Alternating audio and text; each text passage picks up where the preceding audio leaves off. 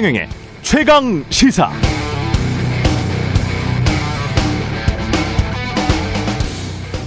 네, 사람으로 말하면 주식 시장의 IQ가 3천쯤 될 것이다. 증권가 전문가들이 많이 하는 말인데요. 모든 경우의 수를 따져서 모든 사람의 예측을 합쳐 놓는 것이 주식 시장의 주가다. 그래서 주가는 늘 옳다라는 주장을 할 때 많이 쓰는 비유이기도 합니다.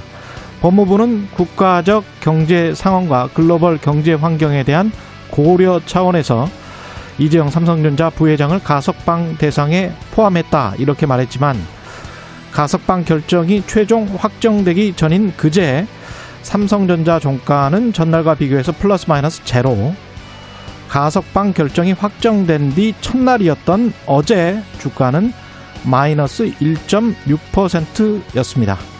한국의 재벌이 법이나 언론을 갖고 놀 수 있을지는 모르겠습니다만 시장을 속일 방법은 없는 것 같습니다.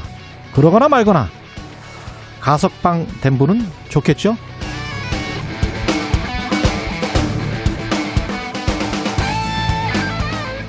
네, 안녕하십니까. 8월 11일 세상에 이익이 되는 방송 최경련의 최강시사 출발합니다. 저는 KBS 최경령 기자고요. 최경령의 최강시사 유튜브에 검색하시면 실시간 방송 보실 수 있습니다. 문자 참여는 짧은 문자 50원, 기본자 100원이 드는 샵 9730 무료인 콩 어플 또는 유튜브에 의견 보내주시기 바랍니다. 오늘 1부에서는 본격적으로 지지율 추격에 나선 국민의힘 유승민 후보 캠프의 오신한 종합 상황실장 만나보고요. 2부에서는 더불어민주당 추미애 후보가 쏘아올린 범여권 통합 카드 추미애 후보 연결해서 직접 이야기 나눠보겠습니다.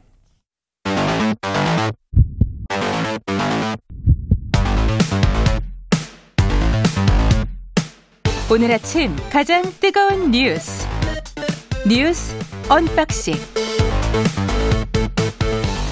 네, 뉴스 언박싱 시작합니다. 민동기 기자, 김민아 시사평론가 나와 있습니다. 안녕하십니까? 안녕하십니까? 코로나 확진자 2,000명 돌파했군요. 어제 0시부터 오후 9시까지 신규 확진자가 총 2,021명으로 집계가 됐는데요. 국내에서 첫 코로나19 발생 이후에 1년 6개월 만에 2,000명대 확진자는 처음입니다. 수도권이 1,380명, 비수도권이 641명이고요. 아, 지금 4차 대유행이 계속 가파르게 확산되고 있는 것이 가장 큰 문제인데요. 예. 더 걱정인 것은 이 델타 변이 검출률도 70%대로 증가를 했다는 점입니다. 음. 전문가들 얘기를 들어보면 당분간 정점이라는 게 존재하지 않을 수도 있다. 그러니까 확진자가 계속 계속 늘 수 있다. 늘어날 가능성이 있다. 이런 전망을 내놓고 있고요. 음. 또 돌파 감염 추정 사례도 늘어나고 있기 때문에 방역 당국의 고민이 굉장히 깊어지고 있습니다. 그러니까 이게 결국 2천 명이라는 게 우리가 뭐 주식시장처럼 얘기를 하면 예. 심리적 마지노선 뭐 그런 거 아니겠습니까? 예. 최근까지의 국면에서는 마지노선은 근데 계속 나타나더라고요. 그렇죠. 예. 네. 뭐 2천이 붕괴되면 천이 붕괴되고요. 뭐 그렇죠. 네. 뭐 그런 것이기도 한데 예. 이게 이게 뭐 잠깐 뭐 이게 확진되는 확진세가 늘어나다가 2천 명을 잠깐 넘어서는 뭐 국면이다라고 하면 그러면 또 이제 아, 그 다음 어떤 이 대책들을 강구해 볼 수가 있겠는데 지금 민 기자님 말씀하신 것처럼 전문가들의 대체적인 얘기가 최근까지 이제 어떤 확, 확산의 양상 이런 것들을 고려를 해보면 2천 명이 뭐 끝이 아닐 수도 있는 거다 여전히 그렇게 예. 얘기를 하고 있고 특히 이제 델타 변이가 유행을 주도하고 있다라고 한다면 어, 완전히 이제 코로나19에 대한 대응책이나 이런 것들도 이제는 어, 좀 변화시켜야 될 시기가 왔다. 이렇게 얘기하는 전문가들도 늘어나고 있거든요. 그래서 이걸 좀 종합적으로 판단을 해봐야겠는데 역시 이 모든 것에 어떤 어, 이게 방역 대, 방역 전략의 전환이라든가 추가적인 어떤 대응이라든가 이런 걸 가능케 하는 게 여전히 백신 공급의 문제, 이 백신 문제이기 때문에 이 문제를 좀 단기간에 풀 수 있는 어떤 전략이나 이런 것들이 무엇이 있을지 찾아보는 게 중요할 것 같습니다. 음. 백신 관련해서는 여러 가지 소식이 좀 있습니다. 국내 백신 관련해서도 그렇고요. 그 국내 백신이 SK 바이오 사이언스가 이제 개발한 백신이 있는데요. 처음으로 임상 시험의 최종 단계인 삼상 시험에 진입을 했습니다. 아. 이 삼상 시험 같은 경우에는 원래 허가가 난 백신과 비교로 이제 효과를 입증하는 그런 방식으로 가는데요. 예. 근데 비슷한 백신이 노바백스 백신이거든요. 음. 지금 어제 저 김민하 평론가가 얘기한 것처럼 노바백스 백신이 미국으로부터 승인이 안 났습니다. 그랬죠. 그래서 지금 예, 아스트라제네카 백신을 대조 백신으로 이제 SK 바이오사이언스가 선정을 했고요.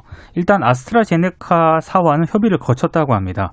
아, 일단 이번 삼상 실험은 국내와 동남아시아, 동유럽 등에서 동시에 수행이 될 예정인데 좋은 결과가 있으면 이르면 내년 상반기 중으로 상용화 될 것으로 전망이 되고 있습니다. 그러니까 아스트라제네카 백신 맞춰보고 이 SK 바이오사이언스의 백신 맞춰보고 그렇습니다. 그래서 서로 간에 한번 대조를 해보는 거죠. 그렇습니다. 예. 지금 이제 보도를 이제 좀 보면 어, 이 SK 바이오사이언스의 이 백신 이 어, 이 이전까지의 시험에서는 이제 상당히 이제 결과가 좋다. 이렇게 음. 이제 평가를 하는 전문가들이 많이 있다고 합니다. 예. 이 부분에는 기대가 되는데 또 반대쪽의 의견도 있어요. 어, 이게 너무 속도전으로 가는 거 아니냐. 결국 이제 지금 아스트라제네카를 이제 대조군으로 한 것도 뭐 그런 이런 어떤 영향이지만 음. 여러 가지로 현실적 한계가 있고 이제 좀 넘어야 될 어떤 장애물들이 있는데 음. 이런 것들을 너무 이제 쉽게 넘어가는 방식으로 지금 뭐 또 진행하는 거 아니냐 이런 우려도 있습니다. 그래서 네. 이제 이런 우려는 최소화하면서 기대에 연결되어 있는 이러한 성과를 또 낼 수 있도록 하는 그런 것들을 지원하는 게 또 정부의 역할이고 하니까 예. 좀 힘을 모아서 어, 좀 했으면 좋겠습니다. 백신과 관련해서 발전소 필수 인력 명단을 넘기면서 비정규직 노동자는 제외했다. 정규직 노동자만 포함했다. 이런 기사가 나왔네요. 이게 우선 접종 대상자거든요. 예. 발전소 필수 인력 명단을 발전 공기업이 정부에 넘겼는데 음. 정규직 노동자들만 포함을 시켰습니다. 다섯 개 회사인데요. 예. 한국 서부 발전하고 한국 중부 발전, 한국 남동 발전은 자회사 용역 파견 업체는 포함시키지 않았다라고 입장을 내놓았고 예. 한국 남부 발전하고 한국 한국 동서 발전은 교대 필수 인력을 대상으로 시행했다. 이런 입장만 밝히고 구체적으로 답변을 하지 않았습니다. 그런데 공공운수 노조 쪽에서 확인을 해본 결과 직접 이제 비정규직 노동자들 대상으로 확인을 했거든요. 예. 비정규직이 백신 우선 접종 대상에 포함되지 않았다는 걸 확인했다고 밝혔습니다. 이런 걸 가지고 또 정규직 비정규직 나누는 것도 참 너무한 것 같습니다. 아니 게다가 이 그 비정규직들이 이제 수치로 드나들면서 거기에서 같이 근무를 할 거란 말이죠. 그렇죠. 그러면 이게 무슨 의미가 있을까요? 그렇죠. 결국 같은 공간에서 같은 업무를 예. 하는 경우가 대다수고, 예. 그리고 뭐 꼭 같은 업무를 하지 않더라도 같은 직장 내에 있기 때문에, 그렇죠. 결국은 접촉할 수밖에 없는 거고, 그렇기 때문에 정규직 노동자들을 뭐 백보 양보해서 음. 정규직 노동자들만 뭐 챙기려고 했다, 뭐 이런 기준으로 만약에 본다고 한다면, 예. 그래도 비정규직 노동자들 챙겼어야 되는 거거든요. 그렇죠. 근데 그렇게 안 간 거지 않습니까 지금? 그런 걸 볼 때. 이 사례는 어떤 뭐이어이이이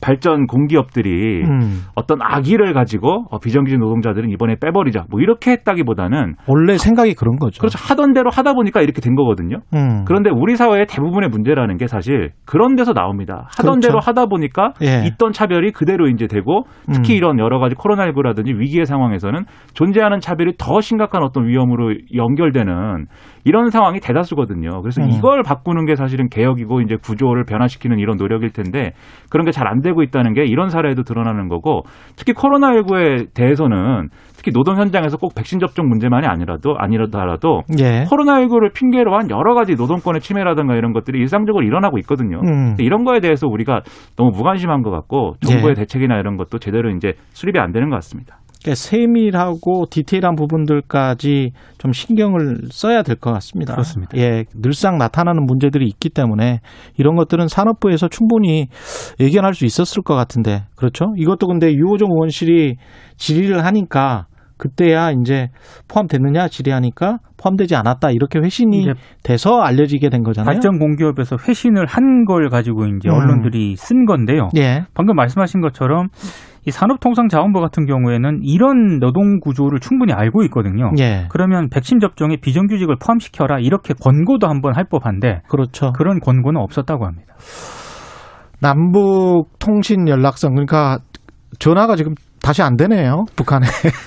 북한의 한미, 전화가 다시 안 됩니다. 한미 예. 연합훈련이 이제 어제 이제 사전 연습이 시작이 되지 않았습니까? 예. 그 김여정 북한 노동당 부부장이 어, 남조선 당국자들의 배신적인 처사에 강한 유감을 표한다라는 입장을 내놓았고요. 어, 북한이 남북 연락 채널을 통한 정기 통화에 응답하지 않으면서 예. 불만이 표출이 됐습니다. 그런데 어제 이 김여정 부부장의 논평은 자신이 위임에 따라 이 글을 발표한다라고 밝혔거든요. 위임에 따라 네, 내 그러니까 말이 아니고 김정은 국무위원장의 입장이 담겨 있다 이런 점을 그런 거겠죠. 예, 시사한 것으로 보이는데 음. 중요한 것은 원래는 이 논평을 논평과 이 단절이 일시적인 단절이냐, 장기적인 단절이냐 이게 굉장히 중요한 포인트 아니겠습니까? 예. 근데 어제 김여정 부부장의 논평만 놓고 보면은 사실 뭐 굉장히 나름대로 상대적으로 절제하는 그런 성격이 좀 있었거든요. 예. 근데 그 이후에 지금 북한에서 계속적으로 거친 논평들이 나오고 있기 때문에 음. 상황을 좀 봐야 될 것 같습니다.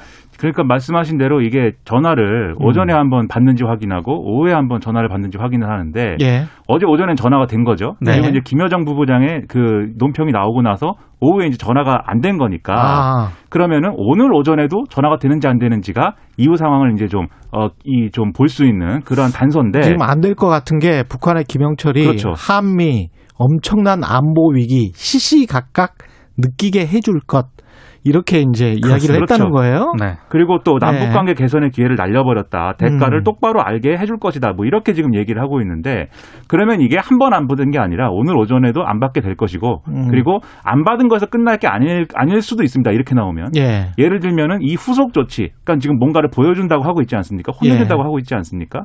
그래서 그거가 관련된 뭔가 후속 조치를 할 가능성이 큰데 음. 아무래도 지금 국면에서 그것은 어떤 종류의 시험이 아니겠는가. 그래서 그렇죠. SLBM이라 든가 뭐 이런 종류의 바로 그렇게 가지는 않을 겁니다. 그러니까 저강도 그렇죠. 군사 압박을 예. 할 겁니다. 그렇죠. 그러니까 바로 그렇게 가지는 않고 그런 수준으로 네. 가는 어떤 우리 움직인다 뭐 이런 것 그렇죠. 정도 신호 정도 그러니까 예. 그런 정도까지 가기 전에 이제 한미가 어떤 이제 뭐 나름대로의 전략을 가지고 대응하느냐 여기에 따라서 그런 해서는 안 되는 어떤 실험이 나오는지가 이제 뭐 미국이 어느 정도 보이겠죠. 호응을 해주면은 예. 괜찮은데 예. 지금 바이든 행정부는 바빠요. 굉장히 바빠서 북한의 예. 이런 입장에 대해서 뭐 논평 이런 게 나오지 않고 있는 것도 예. 중국과 이 겨누기도 그 겨루기도 힘들고 아프가니스탄에서도 미군 다 철수해서 아프가니스탄 자체적으로 잘 사세요. 이러고 지금 다 나온 거 아닙니까? 이런 상황에서 미군이 전 세계 어떤 개입 전략을 가져가기는 힘듭니다. 지금 중국 문제가 가장 크기 때문에 그리고 국내 경기, 코로나 굉장히 많은 일들이 있기 때문에 네. 국내 현안에 집중을 하는 상황에서는 북한이 아무리 봐달라고 해도 결국 우리 정부만 괴롭게 되는 그런 상황이 될 것 같습니다. 그렇습니다. 예.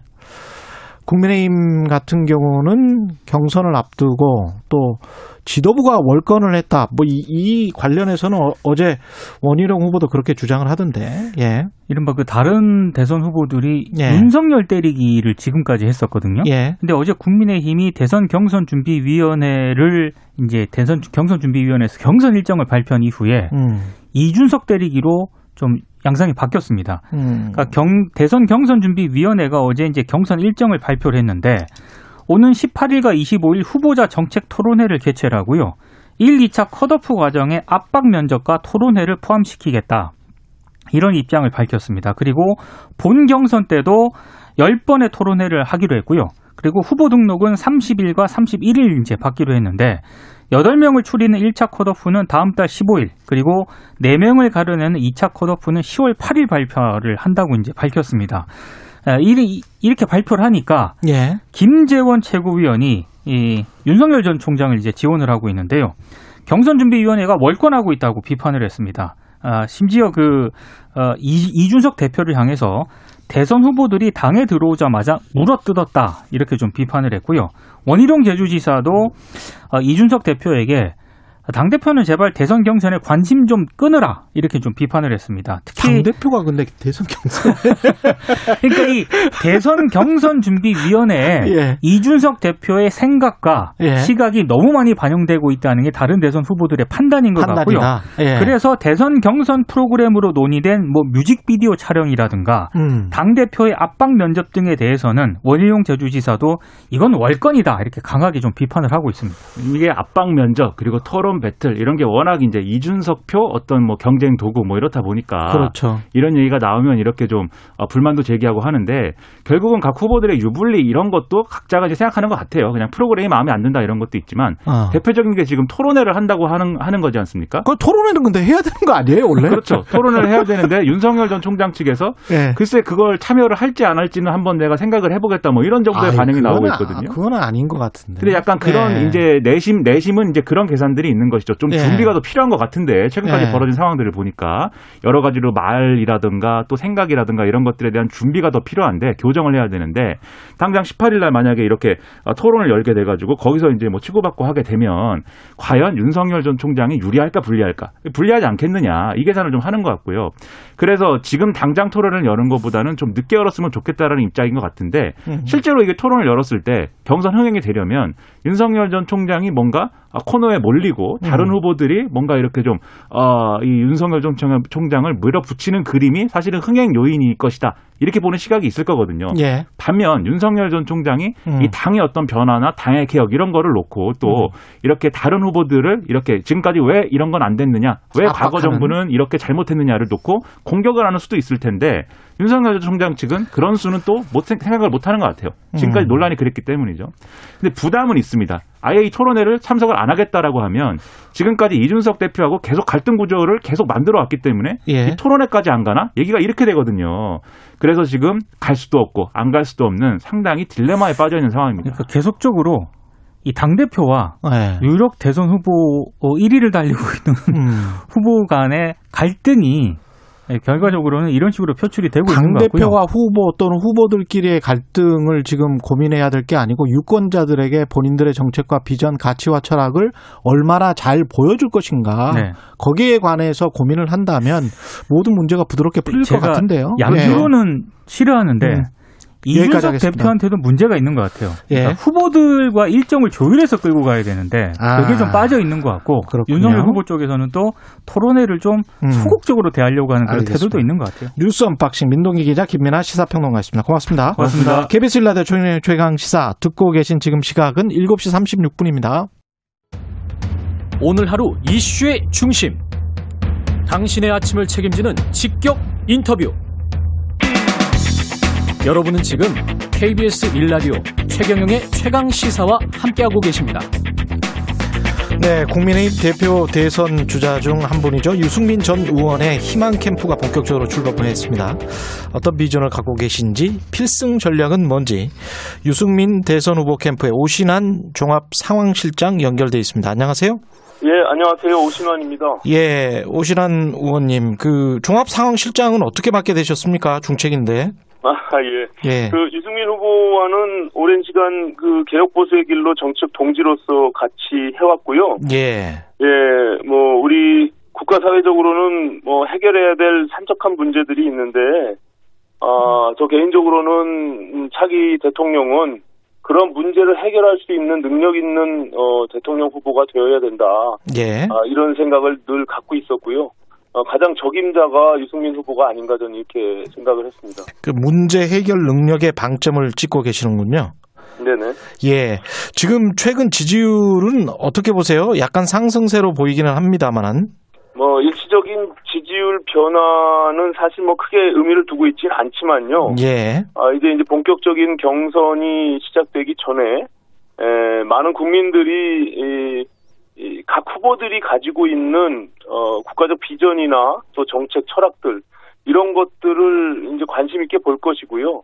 어, 그런 점에서 유승민 후보가 갖고 있는 장점들이 부각이 되면 아, 지금 관심들이 좀 아, 한쪽으로 쏠려 있는 측면들이 있는데 예. 에, 그런 것들이 좋은 음, 영향으로 저는 지지율이 반등할 수 있는 계기는 어, 반드시 온다 이렇게 생각하고 있습니다. 예. 한쪽으로 쏠려 있다는 거는 윤석열 후보를 말씀하시는 건가요? 네 그렇습니다. 이제 과거에 당에 입당하기 전부터 예. 어, 지금 문재인 정부에 대한 그 반감으로 인한 정권 교체 지수가 높기 때문에 예. 아 문, 문재인 정부를 정권 교체할 수 있는 사람이 누구이냐라는 음. 의미에서 어, 일시적으로 윤석열 후보에게 관심이 쏠려 있는 것은 사실이거든요. 예. 네, 이제 그 이후에 그러면은 그 후보 가 갖고 있는 국가를 어떻게 운영할 것이며 어, 어떤 비전과 철학을 갖고 있는지 이런 것들에 대해서 국민들이 요구하고 바라볼 것이라고 봅니다. 음. 네, 이제 그것이 이제 향후에 결정할 수 있는 가장 그 중요한 어, 포인트가 되지 않을까 이렇게 생각합니다. 유승민 후보가 말씀하신 반 문재인만으로는 안 된다 이것과 같은 맥락이라고 보여지네요. 지금 말씀하신 네, 물론입니다. 게. 지금 뭐 이 정부가 갖고 있는 한계라는 것이 어, 그, 기본적으로 공정과 정의를 외쳤지만 그 위선과 이중성에 대해서 다 국민들이 이제 알게 됐고요. 또 어, 굉장히 무능하고 무책임한 지금 국민들이 고통받고 있는 뭐 부동산 정책으로부터 또 소득주도 성장에 대한 경제 실책 뭐 이런 것들을 그럼 차기 정부에서는 어떻게 해결할 것이냐 음. 아, 이런 문제가 남는 거 아니겠습니까? 예. 거기서부터 오는 반감이니까 예, 그렇다면 결국에는 유능하고 능력 있고 준비된 대통령을 선택할 수밖에 없다 이렇게 봅니다. 이 대통령이라는 게 뭐 그냥 순간 가, 일시적으로 갑자기 나타날 수 있는 예, 그런 문제는 아니거든요. 예. 예. 지금 캠프 구성이 꽤 화려하던데요. 네. 예, 전현직 의원 19명 참여하고 계시고 잠깐 소개를 좀 해 주시겠습니까? 캠프 구성을? 아, 예, 지금 뭐 현역 국회의원들이 8분 정도 참여하고 있고요. 예. 예, 넓은 의미에서 우호적 관계로 같이 뜻을 하고 있는 사람들은 뭐 많이 있습니다만 일단 어떤 직책을 가지고 어, 활동하는 의원님들은 지금 8명이 있습니다. 그 중에 이제, 아, 우리가 어, 삼선의 유이동 의원께서 지금 어, 직능본부를 총괄해서 맡고 있고요. 예. 예, 그리고 뭐 김웅 의원이 지금 대변인을 맡고 있고요. 예. 특히 이제 김혜지 의원께서 예, 비례대표죠. 예. 예, 그 조이와 함께 힘을 실어 음. 주셨는데, 예. 아, 쓴소리꾼으로, 어, 우리, 어, 내부 캠프의 레드팀이라고 할까요? 예.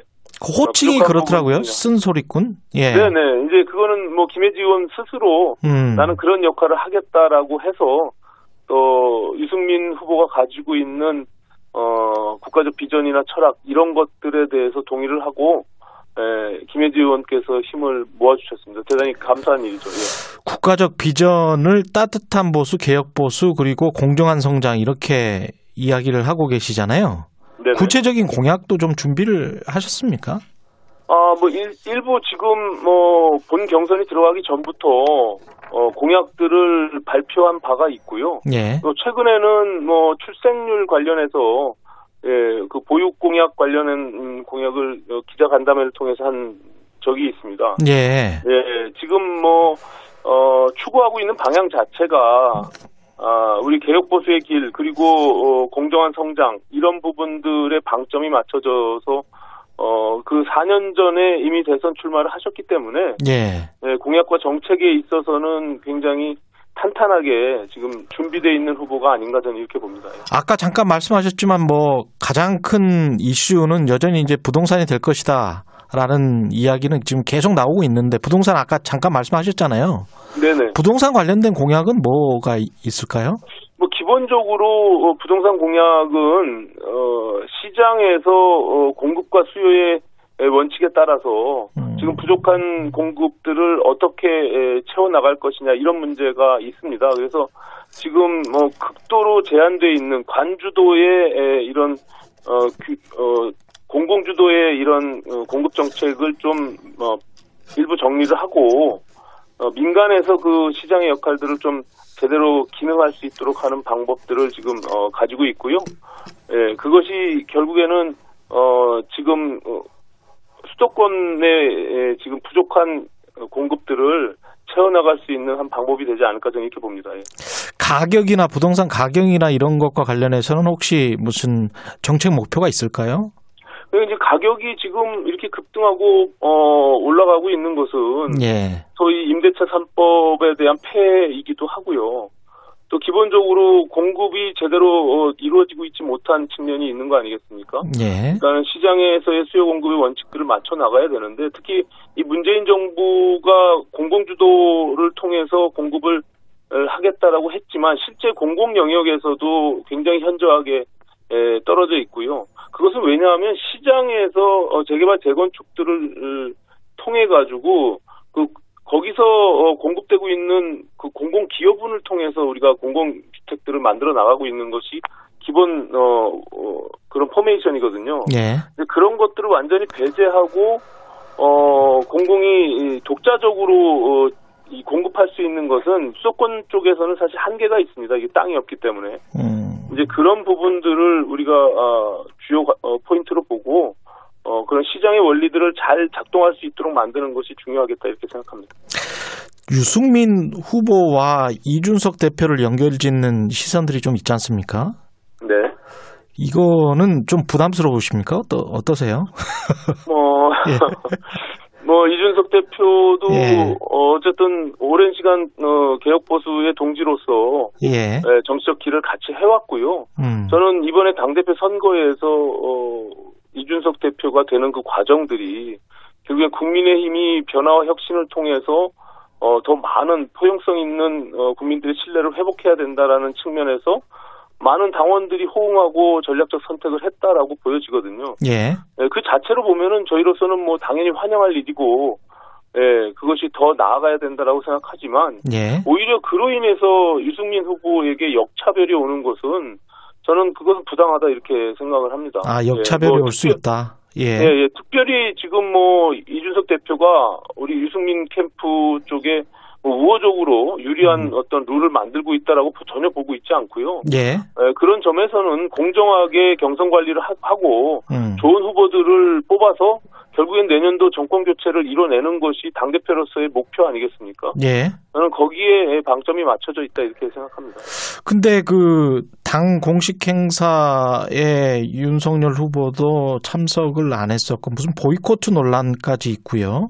네. 이런 것들이 어떻게 보면 유승민 후보를 견제하는 거 아닌가? 또는 이준석 당 대표를 배제하고 각각 캠프가 각각 약진하는 게 네. 훨씬 더 본인들에게 유리하다 이렇게 생각해서 어, 그런 행동을 하는 것인지 어떻게 보십니까? 아, 저는 조금 안타까운 점이 예. 예, 윤석열 후보의 입장에서는 야권에서의 지금 1위 주자를 계속 유지하고 있잖아요. 예. 어, 그런 측면에서 당에 입당을 해서 좀 더 이렇게 여유 있고 포용성 있게 에, 본인의 길을 가는 것이 맞지. 지금 당의 지도부와 각을 세워가면서 특히 이준석 대표와 이렇게 갈등을 빚는 것은 야권 전체로 봐도 이렇게 바람직한 어, 상황은 아니다. 저는 이렇게 보고 있습니다. 이것이 특히 유승민 후보를 견제할 일이 전혀 아닌데 예. 저희로서는 좀 이해하기 어려운 일이고요. 특히 뭐 어, 여러 가지 당에서 정해진 어, 공식적인 일정이나 또 경준이가 마련하고 있는 토론이나 이런 것들을 어, 후보가 굳이 그것을 거부하면서 이렇게 음. 에, 모든 일정에 대해서 보이콧 을 하려고 하는 의도가 무엇인지 좀 이해하기가 어려워요. 이게 후발자고 본인한테 불이익을 준다라고 생각하면 모르는데 예. 여전히 뭐 1위 주자로서 달리고 있는 거 아닙니까? 예. 아 근데 우리가 지난 민주당 경선에서 어, 이재명 후보가 부자 몸조심하는 그 1차 컷오프 과정에서의 경선 과정을 봤잖아요. 그랬죠. 저는 오히려 이런 것들이 예, 오히려 어, 국민적 여론에 예, 오히려 불편함을 안기고 역풍이 불 수 있다. 저는 이렇게 보여집니다. 예. 그러니까 윤석열 후보도 부자 몸존심하고 있는 그런 상황이라고 보시는 거군요. 본인이 주도해서 어, 지금의 상황들을 어, 스스로 주도하면서 견인해 가고자 하는 의지가 있는 거죠. 이건 당 대표는 어, 그림자처럼 바깥으로 좀 빠져 있고, 음. 어, 내가 이 당에 들어와서 지금 1위 주자인데 예, 그거는 뭐 하나의 경선 과정도 내가 원하는 방식대로 어, 주도해 갈 수 있는 거 아니냐 뭐 이런 어떤 약간의 오만함이 보이지 않나 음. 예, 저는 그렇게 생각을 합니다. 예. 근데 어제 저희 프로에 출어, 출연한 원희룡 후보도 네네. 이준석 대표가 경선 프로그램에 관심을 끊어야 한다, 뭐 이런 이야기를 했단 말이죠. 음, 지금 뭐 여러 가지 경준이가 결정을 하고 있고요. 서명수 예. 위원장 중심으로 된 경준이가 모든 룰과 관련해서 어, 공정하고 합리적으로 판단하고 거기에 한두 명이 모여 있는 게 아니잖아요. 그리고 전문가를 불러서 여론조사상에 어, 역선택 방지 조항이 필요한지 아닌지에 대한 여부도 다 판단을 해서 결정을 한 것이지. 예. 뭐 이준석 후 어, 대표와 뭐 내부적으로 어떤 소통을 하고 있는지는 제가 모르겠습니다만, 음. 예, 어쨌든 결정된 경준이의 안을 그 선수로 뛰고 있는 후보들이 가타부타 그것에 대해서 룰과 관련해서 자기 주도 방식으로 어, 끌어가려고 한다면 저는 예. 그것은 뭐 산으로 갈 수밖에 없죠. 왜냐하면 14명의 후보들이 모두가 본인들이 선호하는 유불리에 대한 방식들이 있을 거 아닙니까? 예. 예, 그런 것들을 하나씩 하나씩 내놓고 마음에 들지 않으면 보이콧한다라고 하는 마음을 갖는다면 음. 이것은 원팀이 아니라 뭐 열팀이 되는 그런 경선이 되겠죠. 근데 유권자 입장에서는 여하튼 간에 뭐 당내 역학 구도가 어떻든 간에 토론 많이 하고 후보들의 정책 많이 보여주고 거기에서 이제 선택을 할 수 있도록 하는 게 유권자들 입장에서는 가장 이제 편안하고 그게 가장 민주적이라고 보고 있거든요. 아니 그건 유권자뿐만이 아니라 예. 예, 후보들의 입장에서도 음. 본인이 가지고 있는 비전이나 컨텐츠를 국민들께 많이 알리는 게 너무나 당연한 거 아닙니까? 그리고 어 저희가 1차 후보자들 모임을 그 당시 이제 윤석열 총장이 들어오기 전이니까 예. 아 11명이 모였을 때도 아, 어느 누구도 이견 없이 많은 후보들이 어, 토론을 많이 하고 방송에 에, 출연해서 어, 본인들을 알릴 수 있는 기회를 많이 마련해 달라라는 취지의 발언들을 다 했어요. 예. 예, 그걸 준용해서 경준이가 아, 토론도 잡고 일정도 잡는 것이다. 저는 이렇게 보여지는데, 예. 예, 그것을 기피하고 거부하는 후보는 스스로 준비가 안 돼 있고 부족하다는 것을 자인하는 것뿐이 아니지 않냐. 음. 저는 그렇게 봅니다. 예. 대선 경선 후보 검증단을 대표실 직속으로 두는 것에 관해서도 이제 반발하는 후보들이 있습니다. 네네. 어떻게 생각하세요, 이거는? 어, 뭐, 저는 뭐, 그것이, 그, 굳이 대통령, 저, 대, 대표실에 직속을 두면서, 어, 후보들의 반발을 살 이유는 전혀 없다. 예. 그리고 뭐, 그것을 사실상 그 검증이라는 것을, 어, 상대 민주당에서 공격을 할 때 그 네가티브에 대해서 우리가 미리 사전에 준비하고 대응할 수 있는 그런 검증 시스템을 만들자는 취지로 저는 알고 있는데, 예. 그것이 뭐 각 캠프에서 후보들 간의 유불리를 따져서 불필요하다라고 어, 뭐그 목소리가 높으면 그것은 뭐 어, 대표실이 아니라 선관위 산하에 둘 수도 있는 것이고요. 예. 그거는 좀 이렇게 유동적으로 예. 하는 것이 저는 바람직하다 이렇게 보입니다. 아까 준비 부족 말씀하셨는데 윤석열 후보나 최재형 후보 같은 경우에 이제 약간의 설화가 있었단 말이죠. 네네. 어떻게 보십니까? 준비 부족이라고 보세요?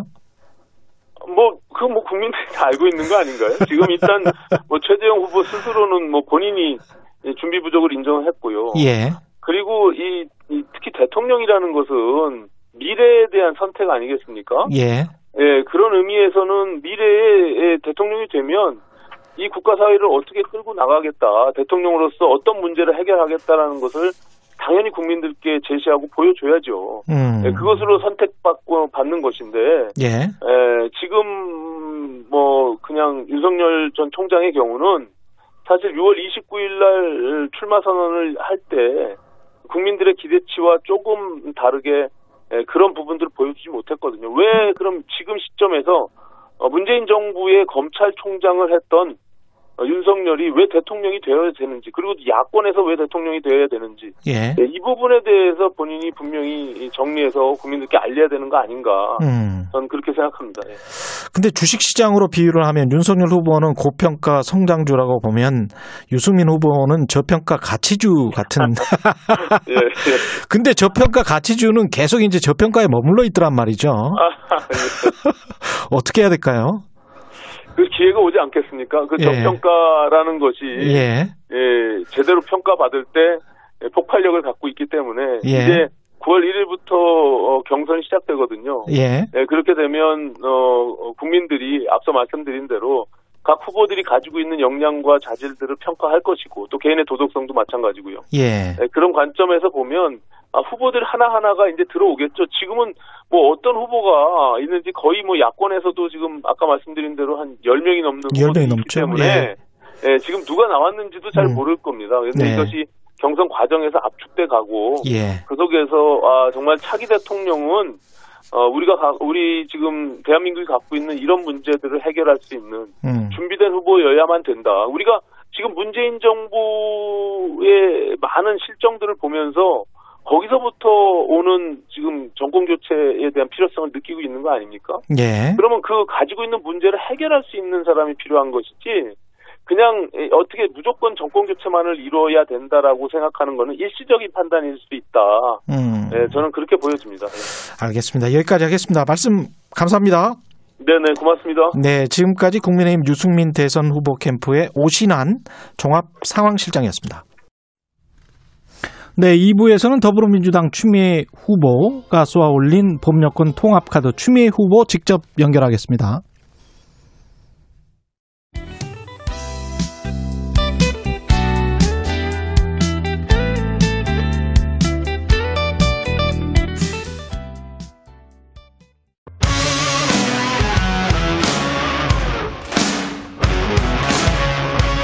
오늘 하루 이슈의 중심 최경영의 최강 시사. 네, 열린민주당과의 열린 통합을 제안한다. 더불어민주당 추미애 대선 경선 후보가 제안한 열린민주당과의 통합 제안을 놓고 민주당 내부가 좀 시끌시끌하죠. 일부 여권 주자들은 찬성하고 나섰지만 지도부 입장은 약간 회의적인 분위기고 이 시기에 이런 제안을 내놓은 이유도 궁금합니다. 추미애 후보 직접 연결돼 있습니다. 안녕하세요. 네, 안녕하세요. 예, 열린민주당과의 통합을 공개 제안하셨는데 왜 이 시기에 제안을 하셨나요? 네, 어, 윤석열, 최재형 두 사람이 국민의힘에 입당해서 사실상 제3지대가 소멸 수순이죠. 예. 내년 대선이 1대1 양강 구도로, 어, 양당 구도로 치러질 가능성이 높아졌습니다. 예. 네, 그래서 보수 쪽은 후보들의 말썽에도 불구하고 반문 보수 대연합이 구축되고 있는데요. 음.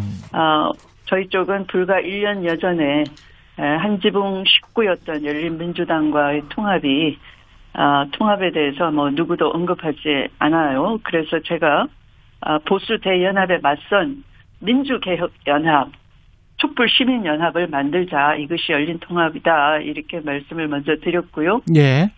어, 당대당 통합이 아니더라도 음. 뭐 정책 연대 예를 들면 언론 개혁, 검찰 개혁, 사법 개혁 등을 놓고 어, 서로 어, 도와가면서 어, 수위도 높여가고 어, 할 수가 있는 거죠. 그래서 공동 정책 협약 또는 후보 단일화 뭐 이런 통합 어, 의제들 가지고 어, 점차 하나가 돼갈 수 있지 않느냐 하는 겁니다.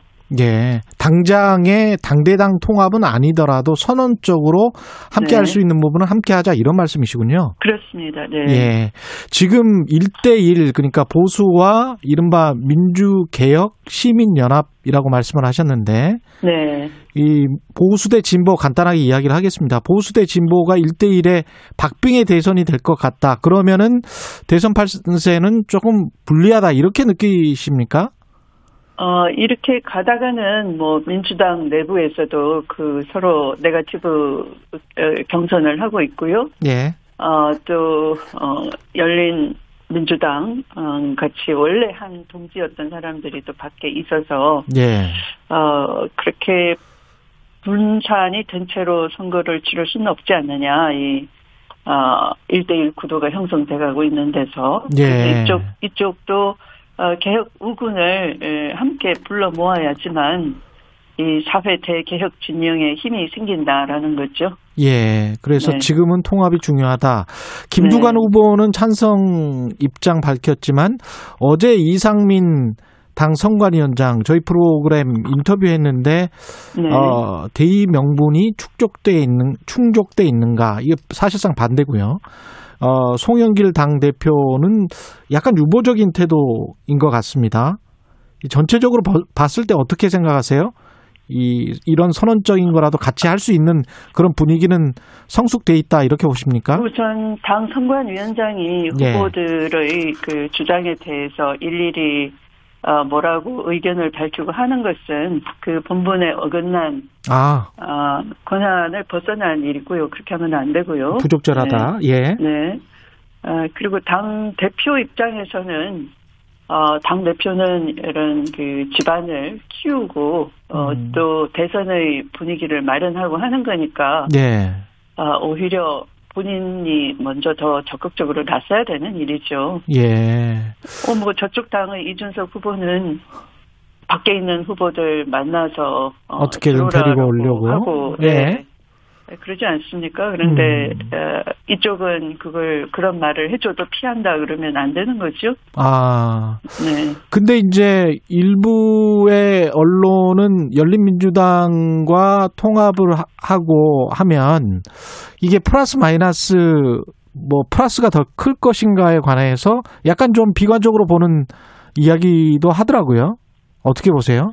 이런 시각은 어, 당연히 플러스가 되죠. 왜냐하면 당연히 플러스가 된다. 네, 예. 네. 에, 열린우리당의 그 어, 사례에서 보더라도 음. 어, 사실은 그 분열로 인한 지지층이 돌아섬으로써 인한 예. 그 대선 패배가 있었고요. 예. 그러한 역사적 경험도 있었고 그래서 음. 이쪽 진영은 어, 단합하고 하나가 되고 뭉치면 승리를 했고요. 예. 어, 또 분열 요소를 관리를 하지 못하고 갈등으로 그냥 방치됐을 때는 음. 패배를 했고요. 음. 네, 그래서 그걸 뼈저리게 잘 알고 있는 제가 아, 지난 2017년 대선에도 조기 대선에도 불구하고 그 분열을 극복해낸 어, 당 대표였고요. 네. 그, 그 경험을 다시 상기시켜 드리면서 하나가 되자 하는 겁니다. 이 당 지도부의 결정이 중요할 것 같은데 열린민주당의 네. 최강욱 대표는 공식 제안이 오면 네. 전당원 투표로 결정하겠다 이렇게 화답은 했습니다. 그러면 네. 민주당은 어떻게 해야 될까요? 어떤 절차와 과정이 필요할까요? 어, 민주당도 역시 그런 그 사실은 민주당에 달려 있지 않겠습니까? 그러, 그럴 것 같습니다. 네, 네. 예. 그러면 민주당 지도부도 그런 경험상 당원들에게 호소를 해야 되겠죠. 예. 어, 경, 우리가 분열했을 때는 패배를 하고 하나가 됐을 때는 승리했던 그런 당이다. 음. 어, 우리가 지금은 어, 문을 열고 어, 이 사회 개혁 대진영에 모이라고 해야 된다. 예. 어, 라고 분위기를 마련을 하고 또 예. 거기에 대해서 당원의 입장을 묻고 하는 절차를 어, 가는 것이 좋겠죠. 그래야 되겠죠. 음, 이재용 삼성전자 부회장이 가석방으로 풀려났는데요. 네. 어느 정도 예측은 됐었던 사안이죠. 어떻게 보세요? 어, 저는 예측은 하진 못했고요. 아, 그러셨어요? 네. 예. 안 될 거라고 어, 보셨어요?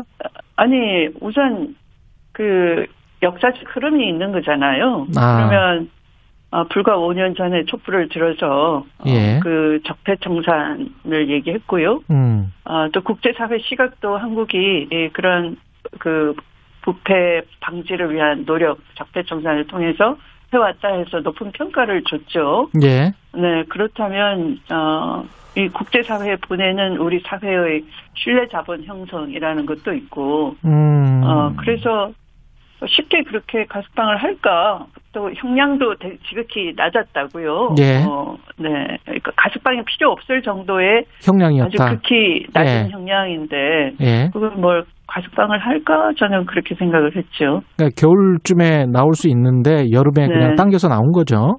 네. 예. 깃털같이 가벼운 형을 선고한 것도 감당 못할까? 손털같이 가볍게 공정을 날려버립니까? 이게 이제 방금 말씀하신 그런 말씀을 비판의 목소리로 SNS에 내신 거잖아요. 네. 이게 문제, 근데 법무부는 이런 결정을 해버린 겁니다. 그리고 이게 국가적 경제 상황과 글로벌 경제 환경에 대한 고려 차원이다. 이렇게 이야기를 했는데, 네. 이게 그, 맞다고 보세요? 이런, 이런, 이런, 이런 설명이?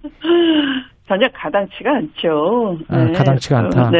예. 우선 뭐 가석방 요건을 어, 대폭 낮춰서 그것도 뭐 코로나 때문이다라고 하는데요. 그냥 위인 설법이죠. 이 내용을 아, 위해서 예. 법무부가 규정을 그렇게 낮췄다라고 예. 보는 시각이 있는데 그게 맞는 것 같고요. 일종, 예. 일종의 그런 사전 정지 작업을 어, 해도, 해놓지 않았을까 이제 보니라는 예. 것이고 또 이 사안의 본질은 뭐 회사 경영을 위해서 무슨 불가피한 어, 어 피치 못할 사정이 있었다 경영상의 이유다 이런 게 아니고요. 네. 어 박근혜 전 대통령과 최순실 씨에게 자신의 경영권 승계를 위해서 국민연금을 동원해달라 그런 청탁을 빌미로 해서 예. 무려 86억 원 상당 뇌물을 제공한 혐의잖아요. 예.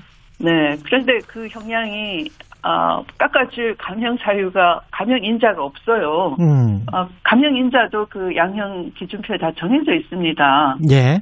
네, 근데 그게 해당하는 감형 인자가 전혀 없어요. 어. 네, 그, 뭐 예를 들면 아, 그 임무 위반의 정도가 경미해야 되는데 86억이라는 엄청 큰 액수고요. 예. 또 오로지 회사 이익만을 목적으로 한 경우인데 이것은 자기 자신이 경영권 승계를 해야 되겠다. 사적 이익이고요. 음. 그다음에 사실상 압력이 한 소극적 범행 가담이어야 되는데 뭐 그런 최준실 씨 딸 위해서 뭐어말 사주라 이런 것이 그렇게 뭐 그센 그 압력이라고 보기보다는 자기를 위해서 국민연금 동원해 달라 청탁 청탁을 하고 한 거잖아요. 예. 그래서 그런 정해진 감형 인자가 없음에도 불구하고 이런 최저형이라는 것은 음. 너무나 깃틀같이 가벼운 거고요. 예.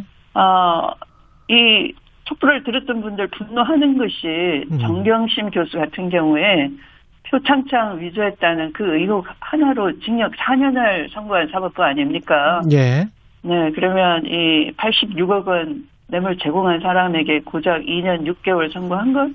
이게 음. 사실상 뭐 가석방을 법원에서 미리 염두에 두고 어 그렇게 하지 않았을까 하는 예. 그런 의심이 드는 거죠.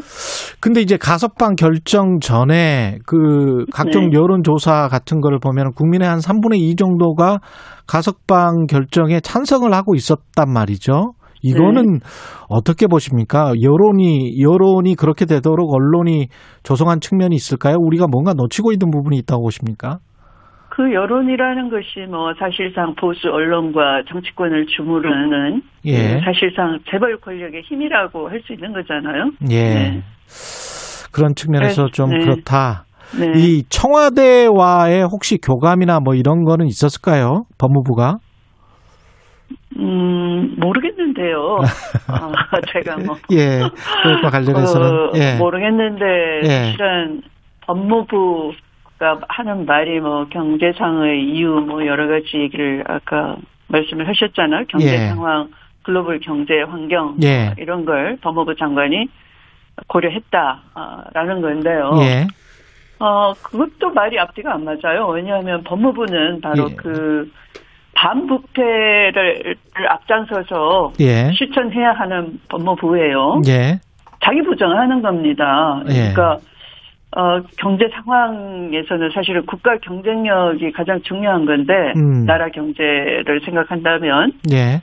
국가 경쟁력이 중요한데 그 경쟁력이라는 것은 그 나라가 얼마나 투명하냐, 아, 또 신뢰 자본을 얼마나 형성하고 있느냐, 이런 예. 거예요. 예. 그래서 올해 초에 국제 투명성 기구에서 우리나라를, 어, 이 역대 최고 점수, 를 음, 주고 예. 또 최고 등수를 받았어요 우리가 예. 그러니까 61점을 받고 33위를 음. 했는데 이게 역대 최고라고요. 33위 예. 네. 근데 그 이유가 뭐냐면 반부패 개혁 의지를 평가한 거고 음. 그 중에서도 적폐 청산 노력을 높이 평가받았던 거죠. 예. 네. 그런데 이, 이 바로 그 모델이 됐던 이 대한민국 대표 기업이 어, 정경 유착을 한 것에 대해서 어, 사법적인 그 판단과 집행을 했다라는 걸로 점수를 따놓고 반부패 앞장서야 할 법무부가 스스로 음. 자기 할 일을 부정해버린 거죠. 예. 네.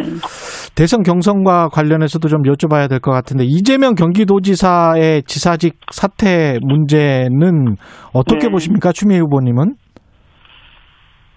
저는 뭐 어, 그런 논란 자체가 예. 아, 좀 어처구니 없다라는 겁니다. 지금 뭐 양극화나 분단 구조나 기후 위기 이게 예.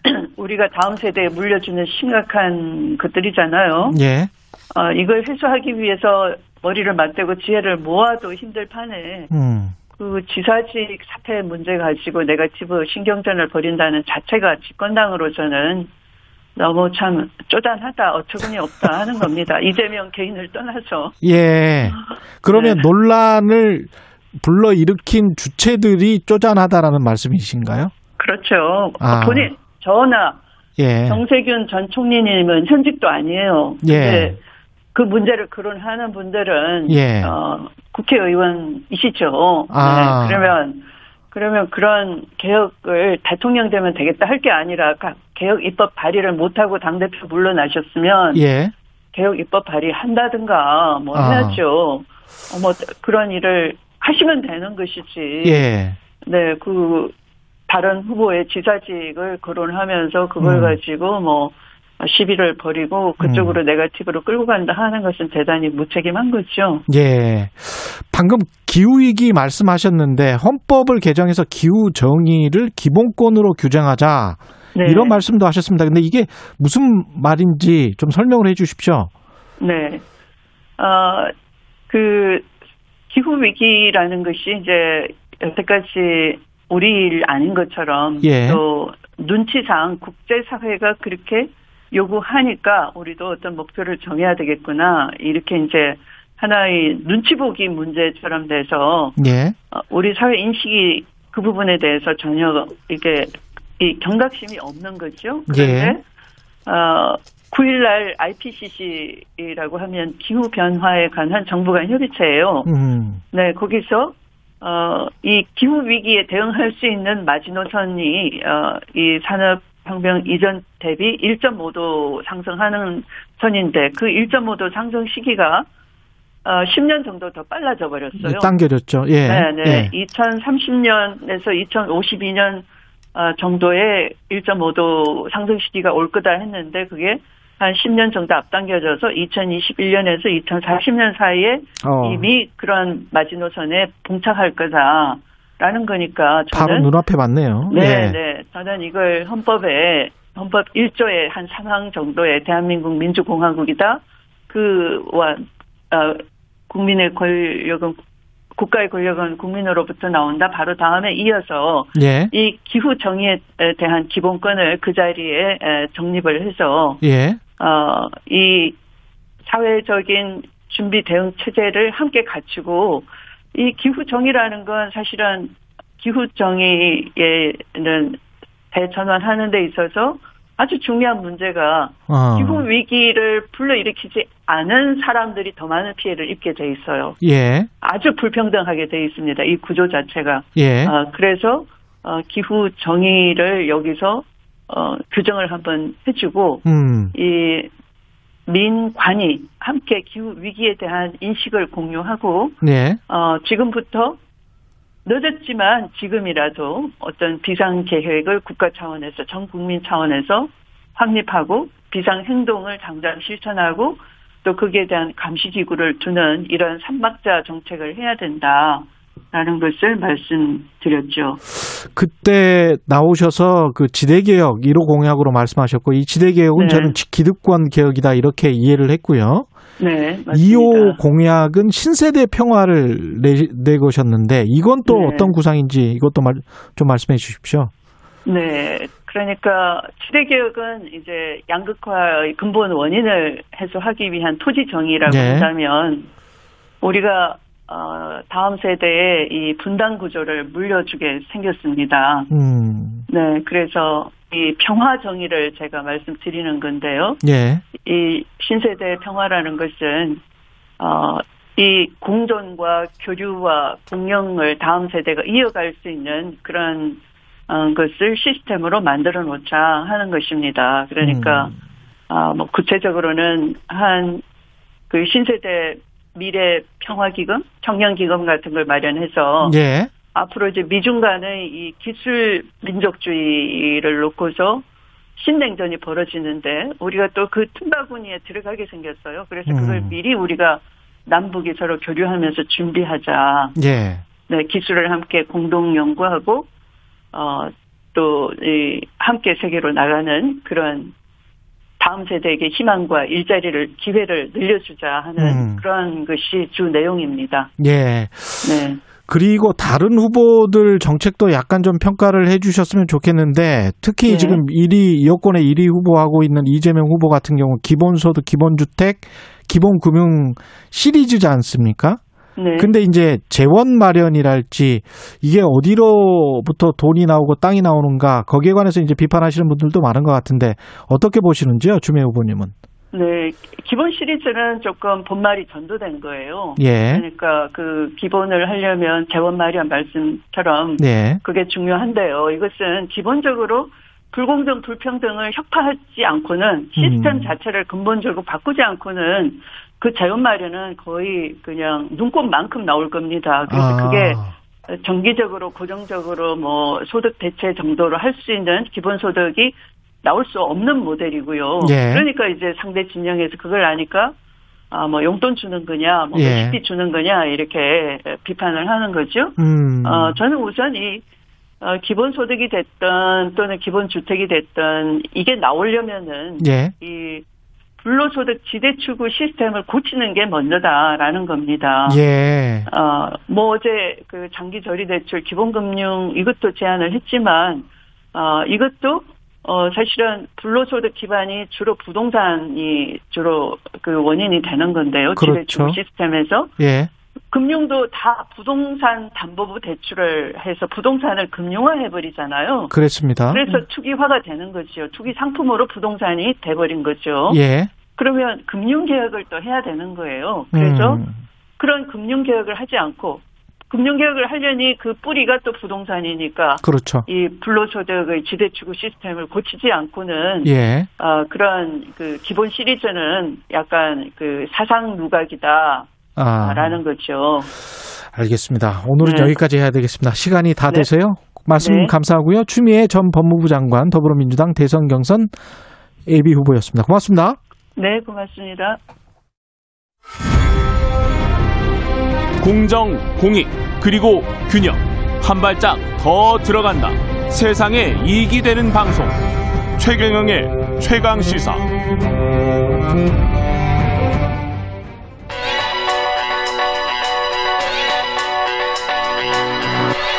최강 시사 김한의 눈. 네, 김한의 눈 시작하겠습니다. 한결의 김한 기자 나와 계십니다. 안녕하세요. 예, 오늘은 부동산 공약, 네. 뭐각 후보마다 부동산 공약 많이 내놓고 있습니다. 네, 지금 예. 경선 레이스를 펼치고 있는 민주당 주자들이 잇따라 이제 부동산 공약 내놓고 있는데요. 음. 어, 일단 숫자들이 어마어마합니다. 뭐, 뭐 1위 후보죠. 이재명 예. 경기도지사 같은 경우에는 기본주택 100만 호를 포함해서 250만 가구를 공급하겠다. 이게 얼마나 큰 거냐면요. 예. 3인씩만 잡아도 750만 명이 사는 겁니다. 아유, 750만 명? 예, 부산이 한 400만 정도 되니까요. 부산 예. 같은 도시를 최소한 두 개 만들겠다. 이런 정도 계획인데요. 예. 그 이낙연 이제 후보 같은 경우에는 예. 뭐 성남에 서울공항을 이전해서 이전해서 스마트 신도시를 포함해서 음. 성남 공항 자리 한 3만 호 그리고 그 인근에 한 7만 호 정도를 공급하겠다 이런 계획이에요. 예. 그리고 이제 마지막에 엊그저께 이제 정세균 후보가 마지막으로 발표를 했는데 예. 빅3 주자 가운데 어 5년간 무려 280만 가구를 공급하겠다. 공급 폭탄이라고 했네요. 네, 공급 예. 폭탄을 제가 이제 쏟아 붓겠다 이렇게 얘기를 했습니다. 예. 그래서 뭐다 들어가 있어요. 공공임대가 100만 호고요. 예. 공공분양이 30만이고 민간이 150만이니까 예, 음. 280만 같으면은 이제 부산 같은 도시가 한 3개 정도 생기는 규모입니다. 아유, 땅은 어디 있습니까? 그 부분인데요. 새만금을 개척할 수도 네. 없고 우리가 뭐 실현 가능성이 있는가 이 예. 부분에서 예. 핵심적으로 이제 두 가지예요. 그러니까 예. 부지가 있느냐. 예. 그러니까 문재인 정부에서도 수, 수도 권 인근에 한 40만 원 정도를 주- 공급을 했는데 예. 이때마다 부지 논란에 휩싸였거든요. 문재인 정부에서 지금 40만 원을 공급했어요. 그렇죠. 수도권 그 정도 인근에? 공공 임대 포함해서 야, 전체적으로 많이 했네. 예. 근데 이 이제 그 부지가 있냐? 그러니까 이게 예. 아직 다 공급이 된 건 아니고 계획까지 포함해서. 예, 근데 이때도 이제 부지인데 뭐 지금 280만, 250만 이렇게 가버리면 이게 이제 전국이라고는 하지만 예. 사실 이제 부동산 문제의 핵심이 서울 수도권에 서울 있기 수도권 때문에 있죠. 예. 사실 그 부분에서 이제 어, 어떻게 가능하냐 이 부분이 있고요. 그리고 예. 지금 민주당 주자들의 대부분의 이제 그 이런 대규모 공급 정책의 핵심은 이제 공공임대 주택입니다. 예. 그러니까 공공임대 주택은 이제 민간이 분양을 안 한다라는 거기 때문에 음. 과연 공공이 이 재원을 어떻게 조달할 수 있느냐 예. 이 부분에서 이제 모두 좀 의문부호가 붙여 있는데요. 음. 다만 긍정적인 평가는 있습니다. 그러니까 주택을 보편적 복지 수준으로 끌어올렸다 주택 문제를 예. 이런 부분들에서는 긍정 평가가 있는데 예. 여전히 한국 사회에서 부동산 문제가 자가주택을 선호하는 경향이 있습니다. 근데 뭐이 문화와 관습을 바꿔나가야 간다라고 말은 하지만 음. 한국 사회 생애 주기가 주택 한 채를 중심으로 해서 노후도 보장받고 자산도 증식하고 뭐 이런 사이클 속에 모두가 있거든요. 이 영모기조론까지 생겨버렸기 때문에 한 10여 년 전에. 그렇죠. 예. 근데 이거 자체를 개선하는데 과연 어 이 공급론으로 음. 이걸 해결할 수 있냐 공공주택 공급론으로 이 부분에 대한 고민과 그러면 결국 이 지금 부동산 난국을 해체하기 위해선 다른 사회 정책이 수- 부동산 정책과 연계되는 게 필요한데 예. 그 부분에 대해서는 좀 강가가 있는 게 아니냐 뭐 이런 평가가 나오고 있습니다. 그 자가 점유율을 한도 끝도 없이 올릴 수는 없을 것 같아요. 전국 주택의 자가 점유율이 우리가 한 58% 60% 가까이 될 텐데 선진국 봐도 65% 수준이거든요. 네. 이미 이제 목까지 차왔다고 봐야죠. 왜냐하면 국민소득이나 1인당 국민소득이나 이런 거를 비교해 보면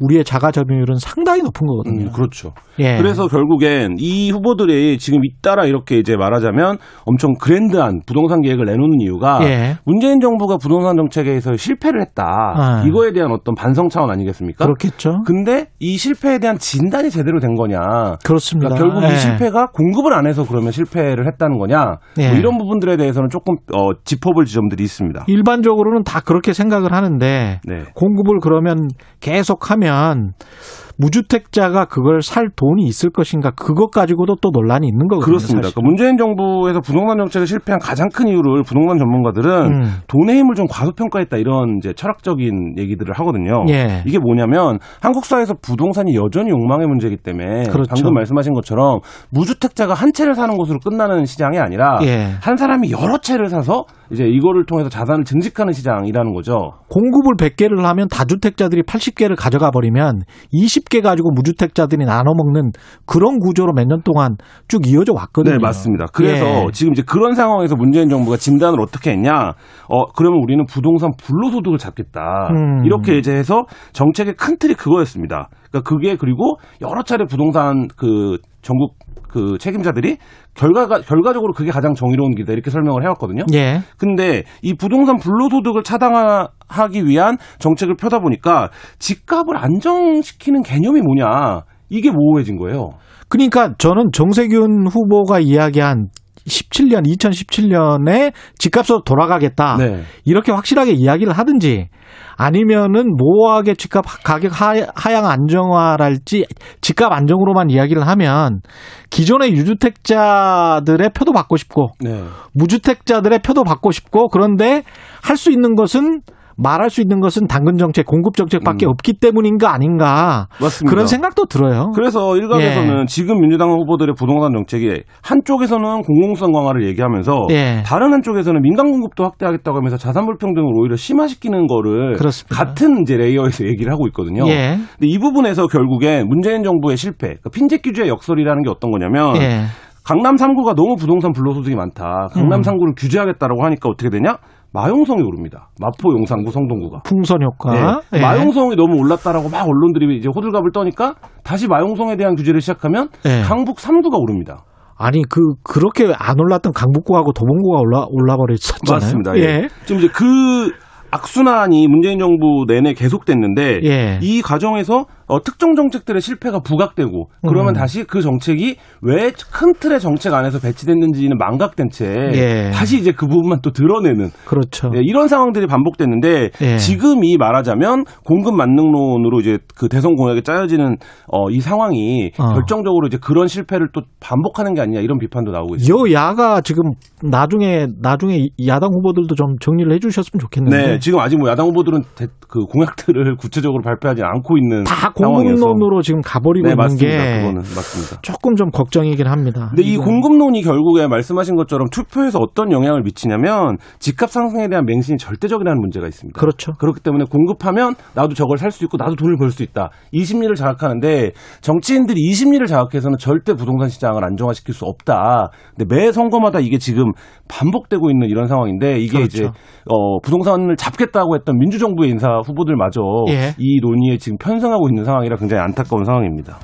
아 시간과 욕망과 정책과 이 3차 방정식, 4차 방정식 어떻게 풀어야 될지 모르겠습니다. 예, 김한의 눈이었습니다. 감사합니다. 네, 감사합니다. 예, KBS 일라디오 최경영의 최강시사 2부는 여기까지고요. 일부 지역국에서는 해당 지역 방송 보내드리겠습니다.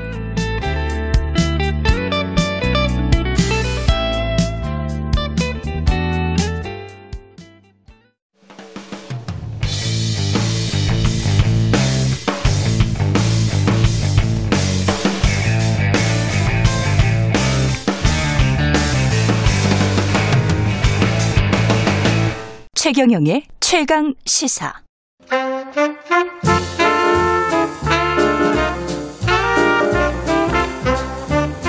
세상의 모든 뉴스를 탐구합니다.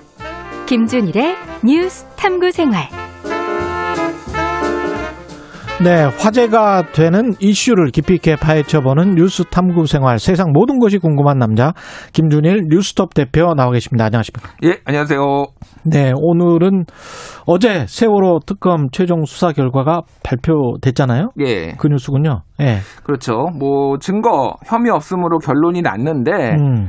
이게 사실 이제 세월호가 2014년이었죠. 14년 4월 16일. 예. 7년이 넘었어요. 예. 이게 굉장히 장기간이 되고 굉장히 많은 의혹들이 제기되다 보니까 이게 음. 좀 뭐가 쟁점이었고 뭐가 그렇죠. 지금 내용인지 이게 헷갈리시는 분들이 많아가지고 정리할 정리를 있습니다. 좀할 예. 필요가 있어서 예. 매우 짧은 시간이지만 예. 어쨌든 한번 정리를 간단하게 해보려고 이제 한 거예요. 예. 일단 어제 특검이 뭐였냐 내용이. 음. 그러니까 이거는 어 단죄를 하려는 게 아니라 규명을 하려는 겁니다. 그러니까 진실 규명. 예, 진실 규명. 그러니까 예. 뭐냐면은 그동안 이 배를 버리고 도망간 선장 음. 뭐 이런 사람들은 다 재판 받아가지고 다 이제 뭐 무기징역 받았던 걸로 제가 기억하는데 그 선장이 그렇죠. 아마 1심에서는 그랬습니다. 예, 예. 1심에서는 그랬는데 그런 사람들은 대부분 처벌을 받았는데 음. 이제 쟁점이 된 게 뭐냐면은 세월호의 그 CCTV, 예. 세월호 안에 있던 CCTV가 데이터가 조작이 됐다라는 거가 하나가 음. 그, 그 당시부터 2014년 당시부터 있었어요. 그 예. 의혹이. 근데 그거를 이제 사첨이가 공식 이게 의혹이 있다라고 이제 제기를 한 거고 예.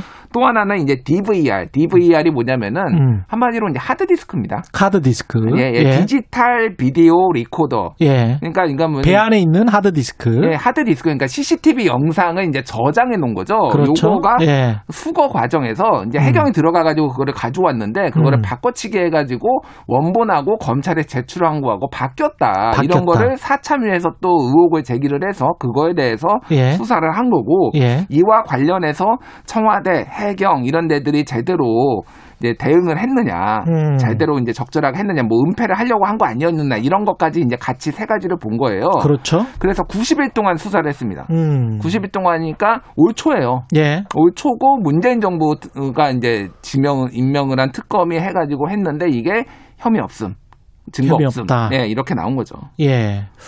그 관련해서 아직도 이제 의혹을 갖고 있는 특히 이제 피해를 당하신 분들 유가족들 같은 경우는 뭐 가슴 아픈 한 같은 게 있어서 음.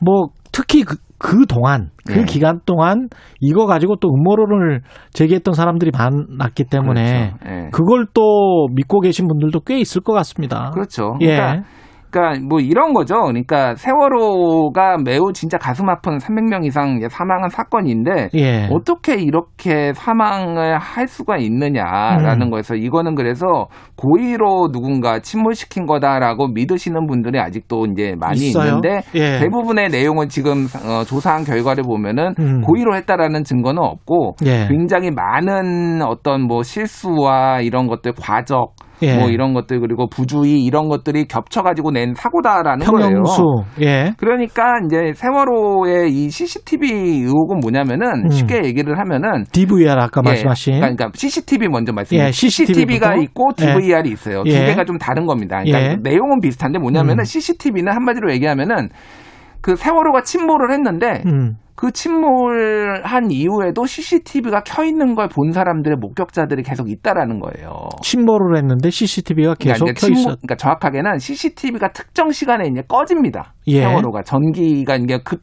급변친을 하면서 예. 그러니까 이제 이제 전기가 나가는데 예. 그 와중에도 그 안에 있었던 사람들이 내가 CCTV 봤다 켜져 있었다 이런 아. 증언들이 있으니까 이 증언하고 CCTV가 이제 이 불일치하니까 도대체 언제 꺼진 거냐 이거 아. 이거에 대한 의혹이 있었던 거예요. 예. 근데 이제 그 증언들이 좀 불확실하다라는 게 하나가 있었고 또 하나는 음. 이 CCTV가 한 15분 정도 시간이 늦춰져 있었어요. 실제. 아. 그러니까 이런 오해가 생긴 거예요. 그러니까. 예. 그러니까 기록된 시간이 15분 정도 늦춰져 있기 때문에 그거를 음. 해보면은 사실 일치를 해보면은 그 갑자기 이제 한 45도 가까이 이제 급변친을 했거든요. 예. 갑자기 기울었거든요. 한 1분 만에 이렇게 확 기울었는데 예. 그 시간대에 CCTV가 꺼진 것이 맞다라고 확인이 된 거예요. 그러니까. 그러니까, 그러니까 보통 없었다. 우리가 네. 그 디지털 기기 하면은 시간 설정을 한단 말이죠. 그렇죠. 근데 예. 시간 설정 자체가 처음부터 예. 세월호의 CCTV 가 CCTV는 15분 정도 늦춰져서 예. 잘못 설정이 돼 있었다. 잘못 설정이 돼 있는데 이거를 이제 시간을 보니까 어? 이 시간이면 켜져 있어야 되는데 라고 하고 목격자도 있으니까 이거를 그렇죠. 누군가 조작을 한 것 아니냐. 아. 그거가 주체가 해경이 아니냐. 이런 식으로 이제 한 건데 네. 사실이 아닌 거죠. 그러니까 다 그래서 모든 CCTV를 특검이 다 들여다 본 거예요. 그래서 음, 예. 그러니까 시간에 그래서 당시에 그러니까 시간에 맞춰 본 거죠. 이 CCTV 저 CCTV 그리고 급변치난 상황을 다 맞춰 보니까 아니었다. 그러니까 음. 맞는 거다. 그러니까 이건 CCTV 시간 설정 자체가 문제가 있었다. 이제 이렇게 이제 결론이 나온 거고요. 예.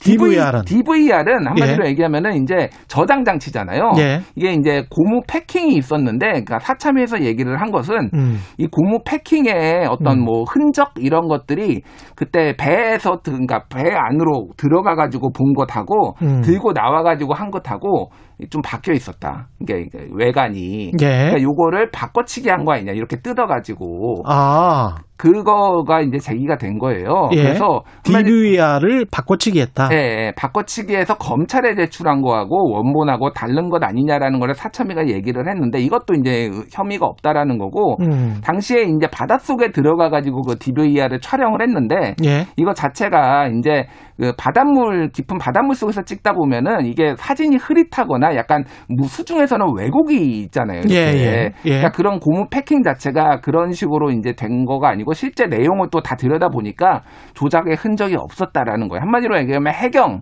음. 뭐 당시에 뭐 개입됐던 모든 뭐 주체들이 이런 거를 조작하지 않았고 조작할 이유가 없었다라는 게 이제 이번 특검의 결론인 거죠. 그 사타미가 항적 조작 의혹도 제기를 했었잖아요. 예, 그래서 예. 항적 비교도 막 하고 그랬었는데 음. 그 근거가 이- 있었어요. 그때 당시에는. 예, 예. 근데 그것도 검증을 해봤잖아요. 그러니까 이 사참위의 항적 조작 AIS라고 보통 얘기를 하는데 예. 이거가 사참위에서 제기하기 전에 이제 김어준 씨가 예. 영화를 만들었어요. 그날 바다.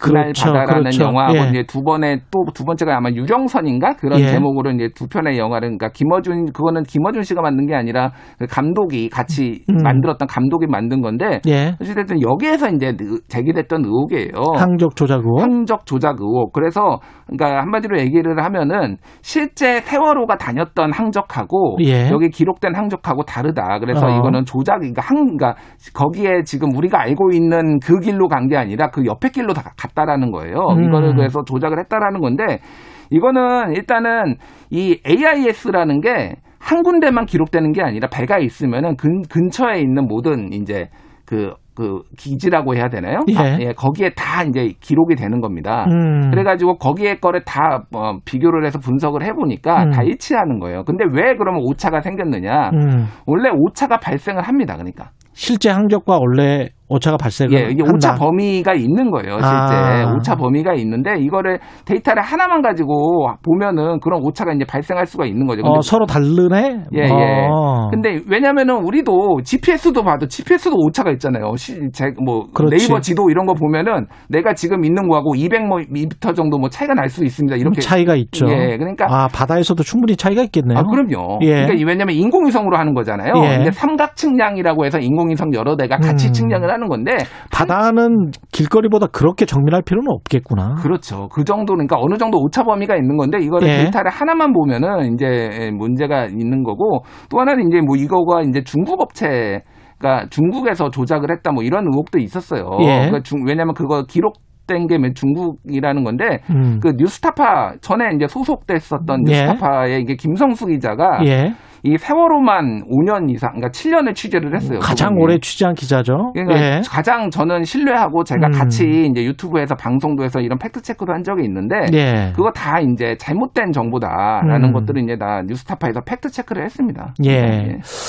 이게 DVR 바꿔치기 CCTV 데이터 조작 의혹 여러 가지 음모론들은 이번 뭐 검증을 통해서 사실이 아닌 걸로 음. 확인이 다 됐고요. 선조위 외력 TF 어, 외력 TF에 음. 세월호 침몰 가설 음. 이거는 뭐였었죠, 이게? 그러니까 이제 그런 거죠. 예. 세월호가 왜 침몰 했느냐라고 예. 했을 때 그동안 이제 크게 두 가지 주장이 있었습니다. 음. 하나는 과적을 하고 이를테면 평형수를 다 빼가지고 그렇죠. 이게 이제 뭐 균형을 잃었는데 예. 거기서 급변치는 하면서 그렇죠. 그러니까 솔레노이브 고착 현상이 있어가지고 이렇게 음. 침몰했다. 한마디로 배 내부에 문제가 있었다라는 게 하나가 있었고 또 하나는 사람들이 이해를 못하니까 가족 각종 가설을 세웠는데 예. 음. 어, 잠수함이 들이받았다.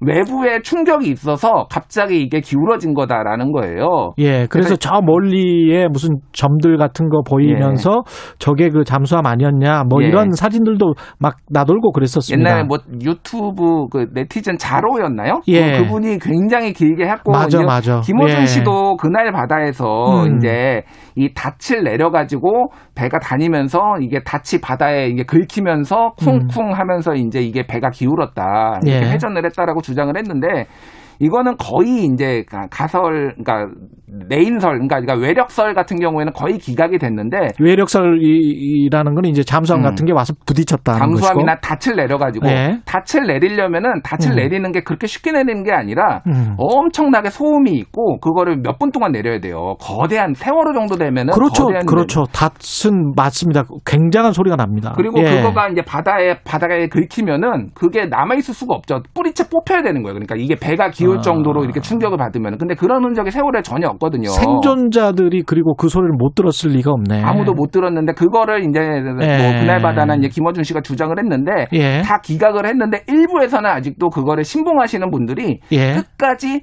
외력설이 있다. 외력 이거 바, 바깥에서 이거 누군가를 침몰시킨 거다라고 주장하시는 분들이 있어서 이거를 지금 세- 그 사참위에서 결론을 못 내리는 거예요. 그러니까. 아, 그렇구나. 예. 그 다른 음모론들도 있었습니다. 생각을 해보니까 음. 음. 모론들 진짜 많았네. 정말 많죠. 예. 그러니까 우리가 생각해 보면은 너무 예. 비합리적인 상황이 벌어진 거예요. 예. 너무 이렇게 어떻게 이렇게 300명을 죽을 수 있느냐? 근데 그 모든 게 어떻게 보면 하, 참 뭐라고 해야 될까요? 예, 인간이 아프죠. 만든 예. 인재 플러스 상당한 불운도 예. 또 있었고요. 그 당시에 보면은 8시 4월 16일 2014년 음. 4월 16일 8시 50분에 이제 첫 신고가 들어오거든요. 배가 기울었다라고. 예. 근데 이미 한 몇 분 만에 45도 이상 기울었어요. 예. 그래가지고 한 여, 아, 여덟, 오, 9시 20분쯤에 이제 왔습니다. 음. 근데 이미 배가 너무 많이 기울고 배를 보면서 이거 어떻게 해야 되냐. 왜냐면은 구조하러 온 사람들이 이런 큰 배는 구조해 본 적이 한 번도 없는 거예요. 조그만 배, 어선 같은 것만 하니까 예. 당황을 하고 이미 9시 50분 딱 1시간 지나면은 모든 입구가 다 잠깁니다. 1시간 안에 다 구했어야 돼요. 그러니까 왜 거기서 배에서 다 뛰어내려라 이러는 거를 안 했느냐 이런 책임은 물을 수가 있는데 음. 한 시간 내에 다 이제 구한 거 못 구한 거를 가지고 가만히 있어라고 예. 한게 잘못됐었고. 그게 그게 제일 문제였죠. 가만히 있으라고 한 게. 음. 배에 일단 다 바다로 뛰어내려라고 구명복 입고 그러면은 예. 굉장히 많이 구했을 텐데. 둥둥 떠 있으니까. 근데 이게 이해가 안 되니까 어떻게 음. 그런 일이 벌어질 수? 한 시간 만에 다 입구가 다 막힐 수 있는 이런 것 때문에 이제 음모론이 계속 나오는 건데 이제는 좀 음모론에서 우리가 벗어나서 음. 이런 참사가 다시 벌어지지 않기 위해 무엇을 해야 되는가에 대해 서 사참위도 그렇고 우리 국민들도 이제 집중해야 될 때가 아닌가 그렇게. 인재는 맞고 예. 그 다음에 구조적인 문제가 많았던 것도 맞고. 맞죠. 예. 근데 일부러 침몰시켰다 이런 음모론은 이제 벗어나 이제 한국 사회가 이제 벗어나야 된다. 예. 예, 그런 그, 그 얘기를 하는 겁니다. 정말 가슴 아픈 일이고 이거 취재했던 기자들도 굉장히 트라우마에 시달리는 기자들도 음. 많고 그럴 텐데 어, 이 문제가 제기된 의혹들은 이제 다 해소됐다고 볼 수 있겠습니다. 거의 해소됐다라고 봐야죠. 제가 음. 그리고 뭐 홍보를 하자면은 제가 그 뉴스타파의 김성수 기자하고 저희 예. 뉴스톱하고 이 모든 의혹에 대해서 2시간짜리 유튜브 영상 하나 같이 촬영을 했어요. 궁금하신 분들 한번 보시기 바랍니다. 예, 한 두시간 동안 지금 한 10여 분 이야기했는데 네. 두시간 동안 자세히 이야기한 또 유튜브가 있으니까 뉴스톱으로 가면 됩니까? 예, 뉴스톱에서 예. 이제 세월호 검색을 하시면은 찾을 수가 있습니다. 예.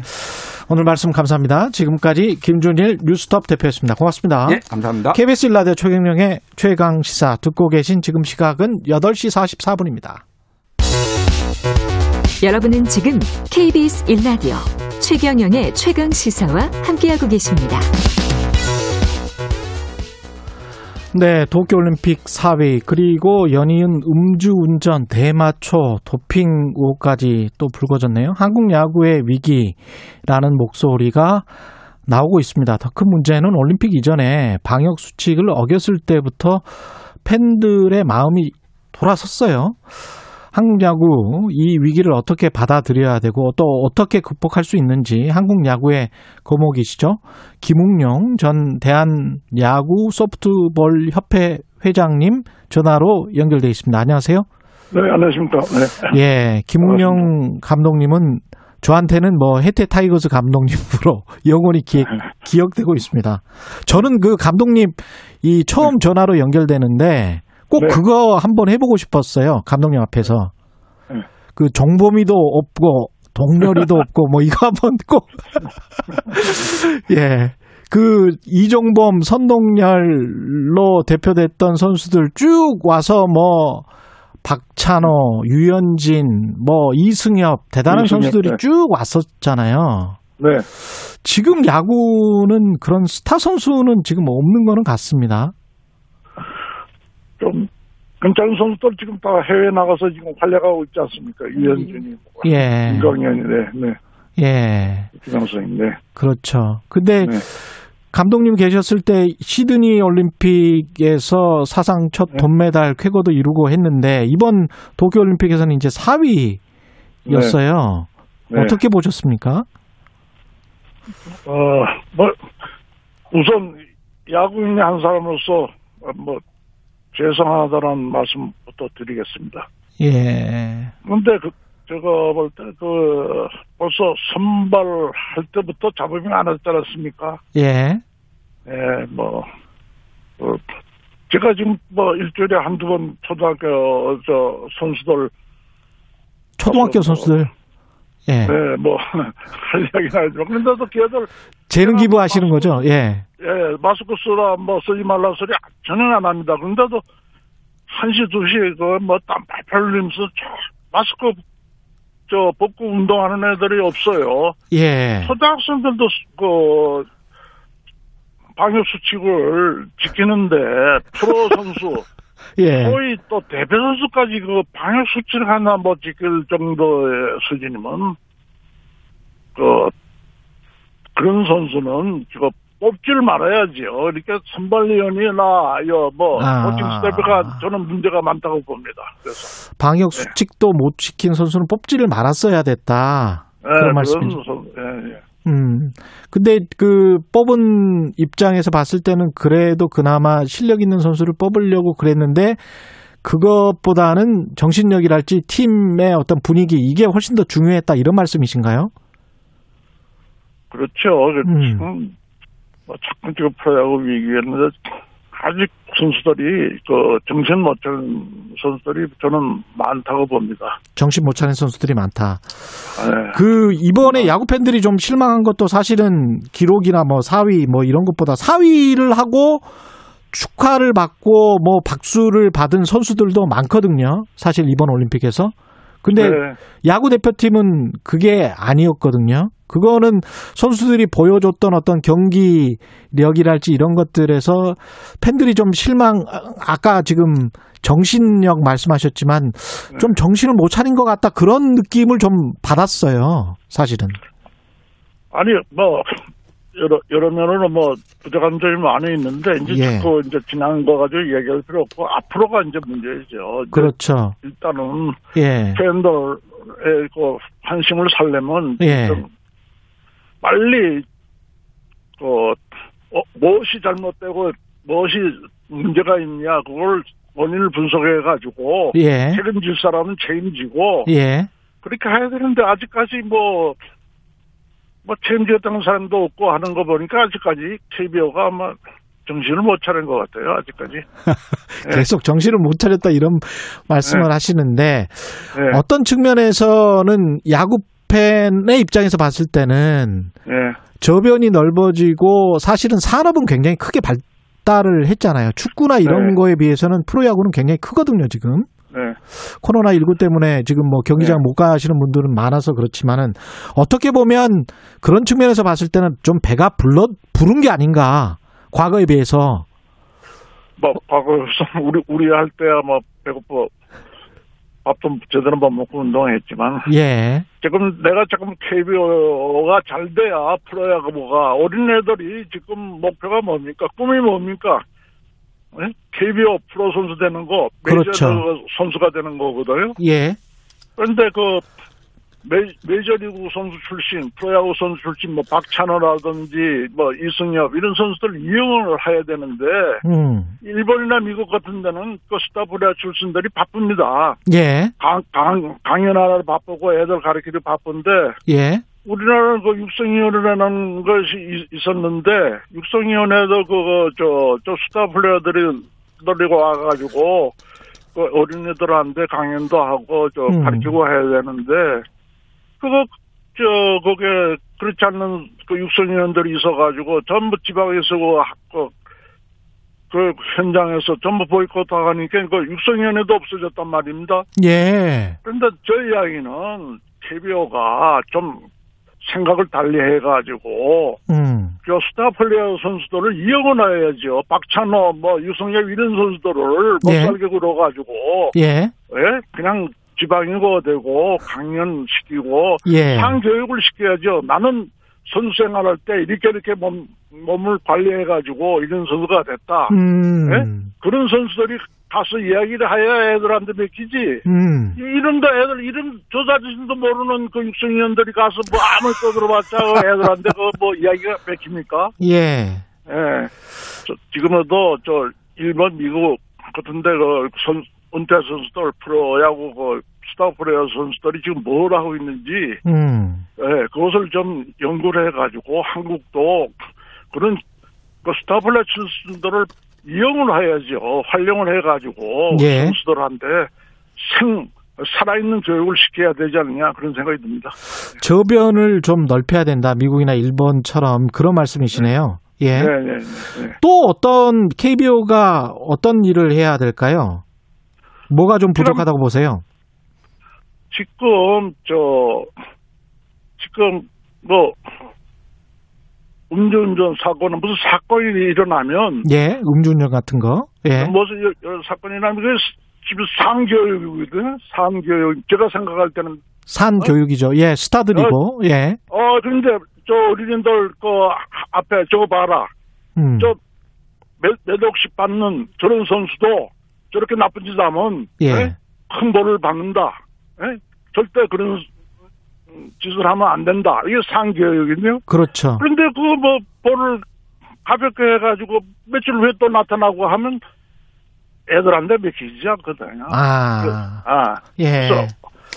잘못이 있으면 엄벌에 진짜 그 선수 어린 선수들한테 예. 어? 충격을 주, 줄 만큼 저